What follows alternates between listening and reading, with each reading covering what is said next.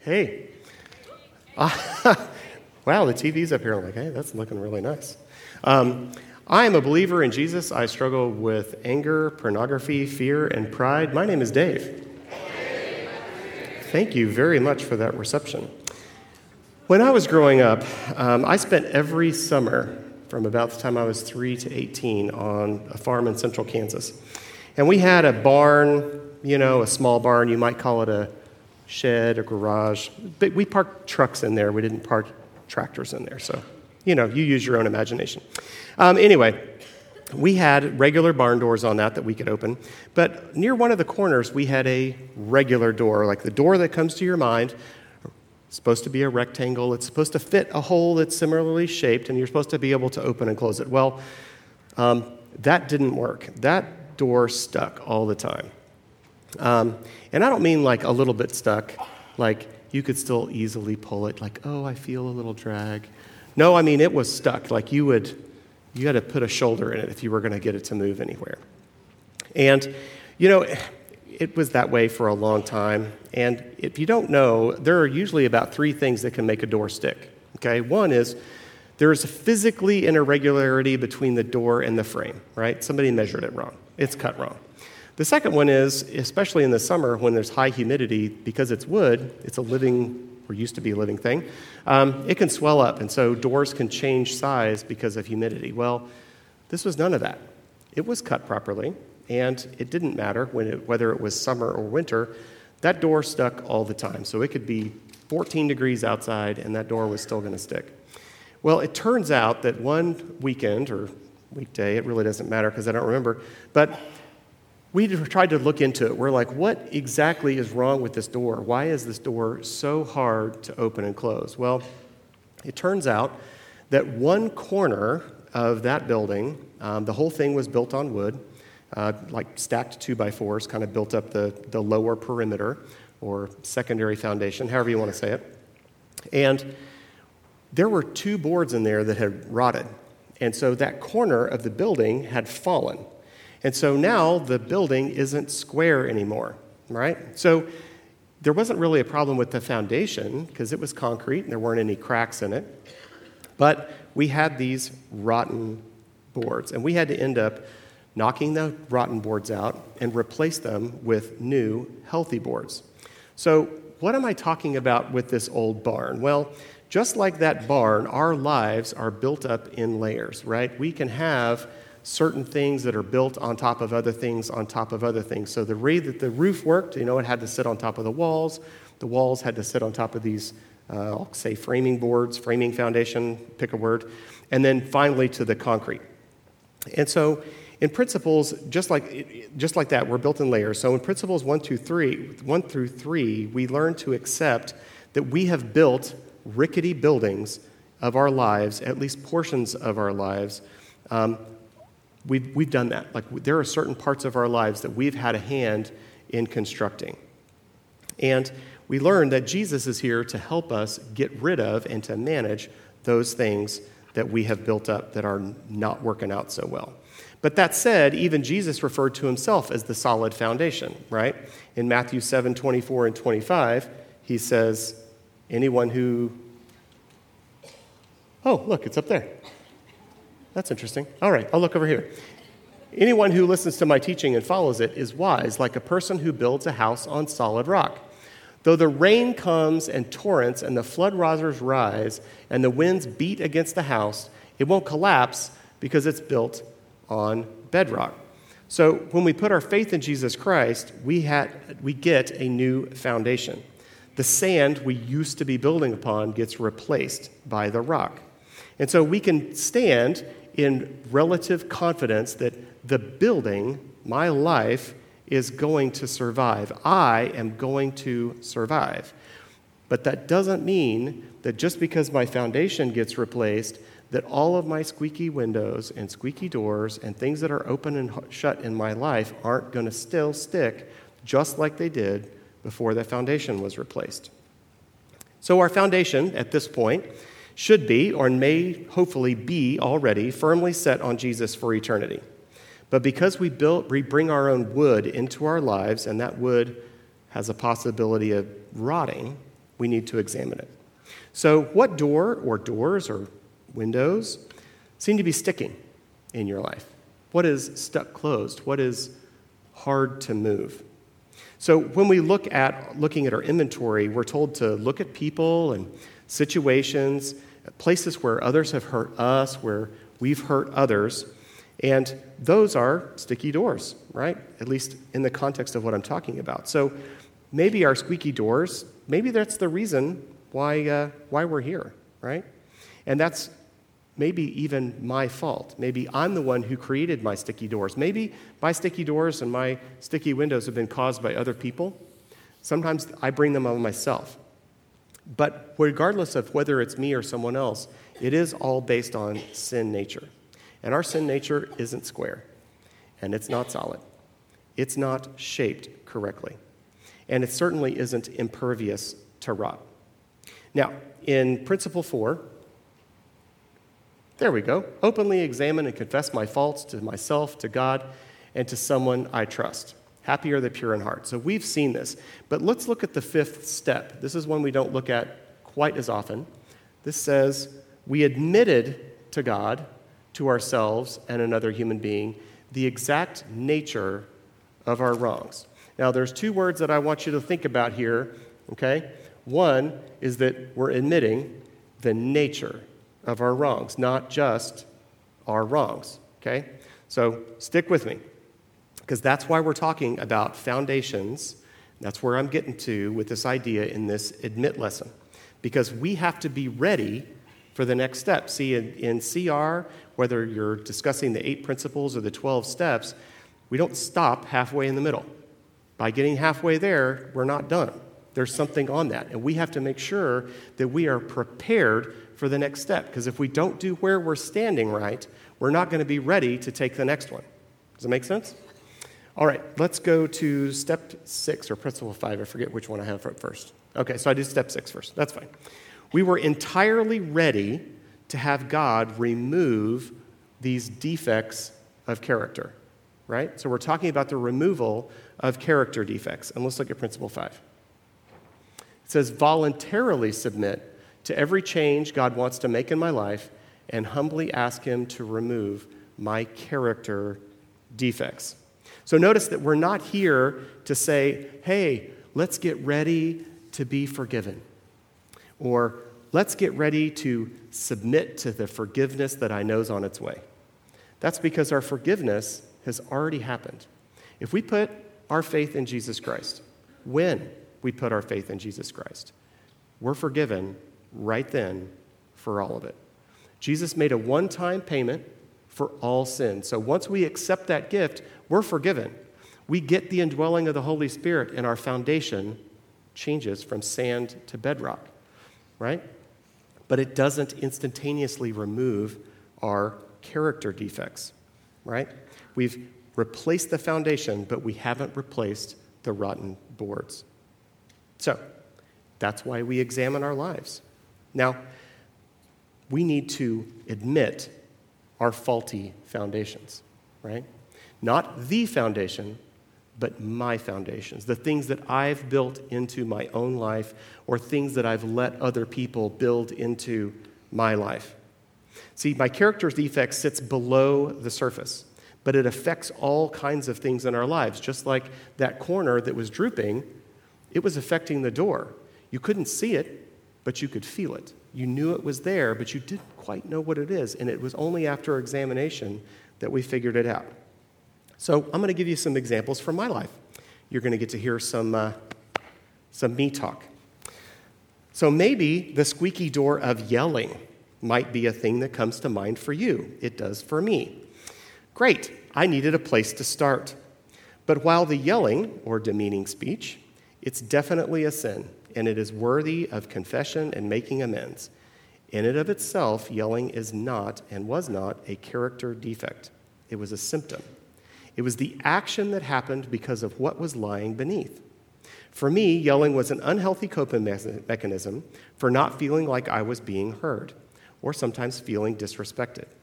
I would yell to intimidate to get my own way, or try and manipulate the other person. Sometimes I would yell to make my view seem more important, And sometimes I would yell because in that moment, I knew that the other point of view had some merit, and I would rather yell than admit it. See, I didn't like to lose, so I would yell to try and manipulate the win. And in the throes of my anger and yelling, I was not a nice person, far from it. And in my yelling, or raised voice, as I would call it, because admitting that I was yelling was just simply out of the question at that time in my life, I would alienate relationships from family and coworkers. So for me, beneath the yelling, the next layer down was an assumption of being disrespected or undervalued and feeling like I had to be right, because I felt like, hey, I'm smart enough to see all the sides of this situation, and I can come to the best solution, and my solution has to be right, because if there was going to be a disagreement, it couldn't be me that was wrong. And the idea that there only had to be one correct answer, because life to me was more like a math problem. And so, do you see my character defect yet? I got one. So if you don't see it, here it is. It's pride. Everything was about me, what I wanted, how I felt, how I wanted to be right. I wanted to be seen as smart and competent. I, I, I, I. So in the context of my inventory, sure, I have lots of opportunity to write about how I've hurt other people and how I did it and make lists of whom I owe amends and for the behavior to confess that, um, for the pain and the division. But you know, in the last lesson, Josh was teaching about confess. And we learned the importance of confessing our faults to ourselves and to God. And tonight, we're talking about admit, which is the, less lesson, the next lesson. And I'm not sure if you're like me, but at least on the surface, it feels a whole lot like confess and admit. Isn't that, isn't that the same thing? Well, I can confess my sin to myself and to God, right? And I can do that quietly. I can do that between me and him in a closet, alone, quietly. And I can also confess that to someone else. But what I want to draw on, our, on my mind, what I'm wanting to help draw you to, is getting to the point of determining what your character defects are and being willing to do more than confess your sin, but admit your underlying character defect. See, what does make sense is that I need to dig down. I need to find that rotten board. For me, the first one was pride. And I need to ask God to remove that board and replace that board. God, please remove my pride. Help me be humble before you and before others. So not only do I admit my sin to my sponsor, I admit my pride that lies beneath it. And I make note of that, because that's what I know I need to be working on in my next step. So, you know, I get this. Now, normally in the admit lesson, you probably hear some delineation about confession being between you and God and admitting between you and another person. And that's not wrong, right? We want to be able to verbalize those things. And I can't downplay the importance of saying our inventory to another person. James five sixteen is clear. It says, confess your faults one to another so that you may be healed. There is a reason we're doing this. We're not making it up. It's not because it sounds good. It's not because it makes for three things, and threes are, oh, threes are convenient, right? It's not like that. It's, there is a reason. God says, if we do this, this is a thing that facilitates healing. And so we want that healing. So the thing is, when I confess to God, there's no new information that's being shared. See, God already knows everything. And most of the time, I also know everything, because I know who's hurt me, and I know who I've hurt. And so my confession to God is kind of just kind of coming to terms with, hey, I agree that you know everything I know, and I see this the same way you see, right?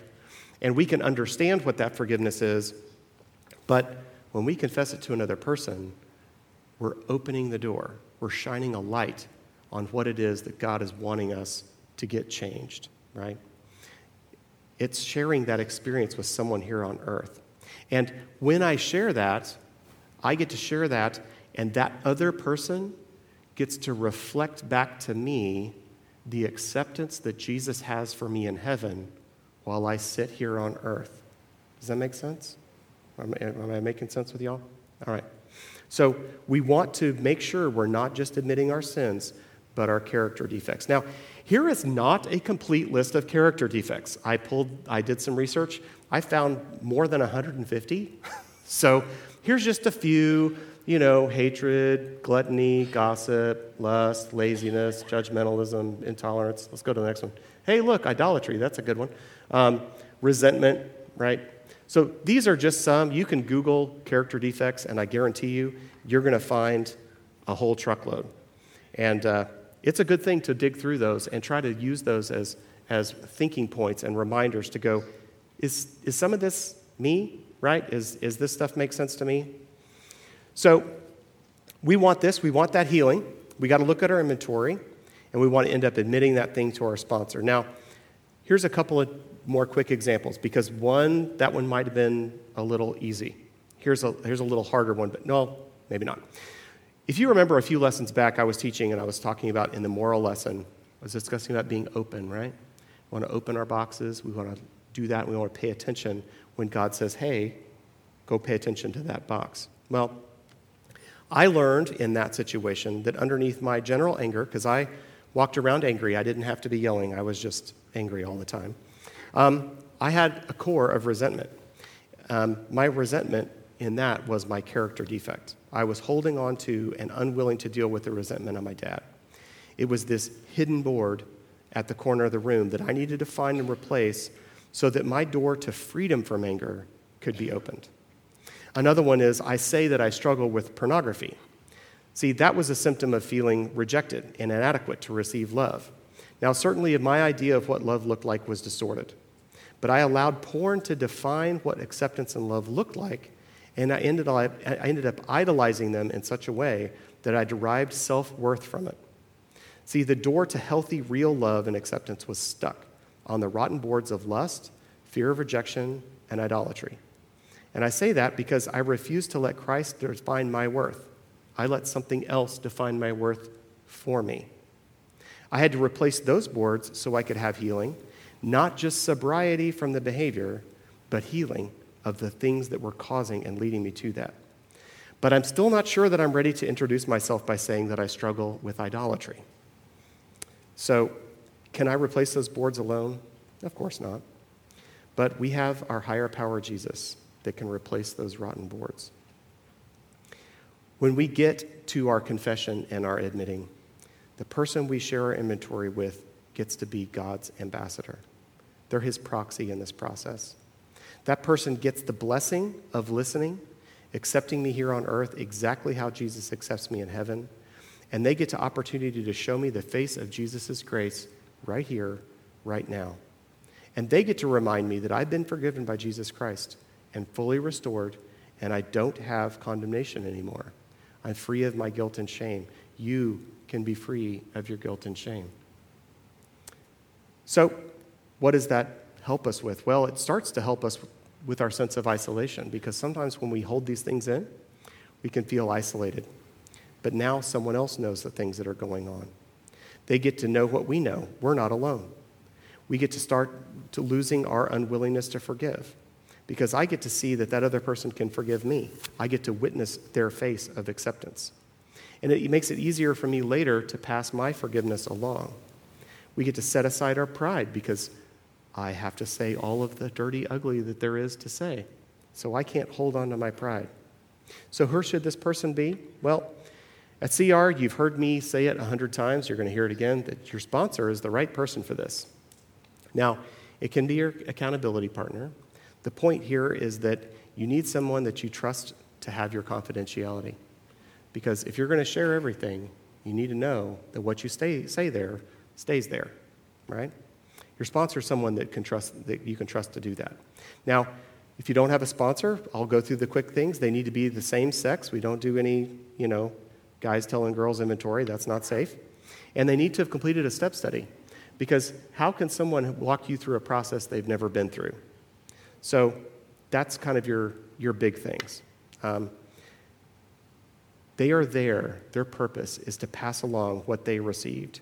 See, Second Corinthians one, three, and four, and I know Paige always goes into this, you know, um, that God comforts us in all of our troubles so that we can comfort others. Because when they're troubled, we'll be able to give them the same comfort that God has given us. See, they pass on what they received. That's the idea of sponsor, sponsee, right? They've been through this process. They received that same kind of acceptance from their sponsor, and now they're willing to listen to your inventory. They can pass that right back on to you. This is an excellent opportunity for us to pass on the comfort with which we've been comforted. They get to help us through that trouble, that difficulty of confessing and admitting. Now, as I close, um, I want to say a few words about our our sister, Evelyn Koenig. Whew. This last Saturday, um, she departed from us here on earth, and she went home with Jesus to paradise to spend eternity with the Father. She's going to have a memorial service tomorrow morning at eleven a.m., and I encourage everyone here that knew her to be there, support David and the rest of their family as they walk through this time of grief. And I want to say some things about Evelyn's life.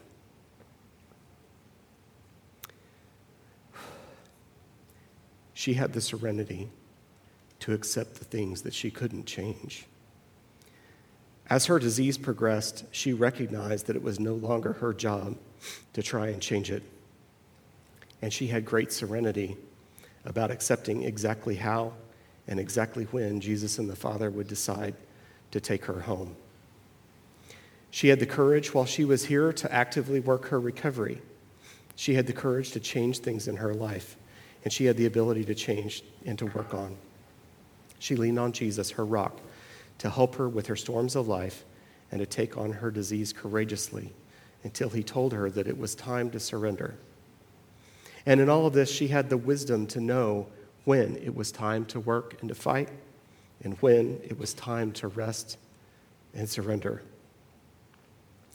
She lived all the days that I knew her, one at a time, enjoying her family and friends, spending time with her C R family and serving them consistently and lovingly. She accepted her medical struggles and hardships with a peace and reliance on Jesus that we can look to emulate. She knew and trusted that Jesus would make everything right in due time as she surrendered to his will. And from all I ever saw in her, she was reasonably happy in this life. We now know and can celebrate her supreme happiness in her next life, alive and healed with Jesus in perfection, joy, comfort, and peace with the Father in heaven forever and ever. We will see her again, and we will join her in that supreme happiness. I'll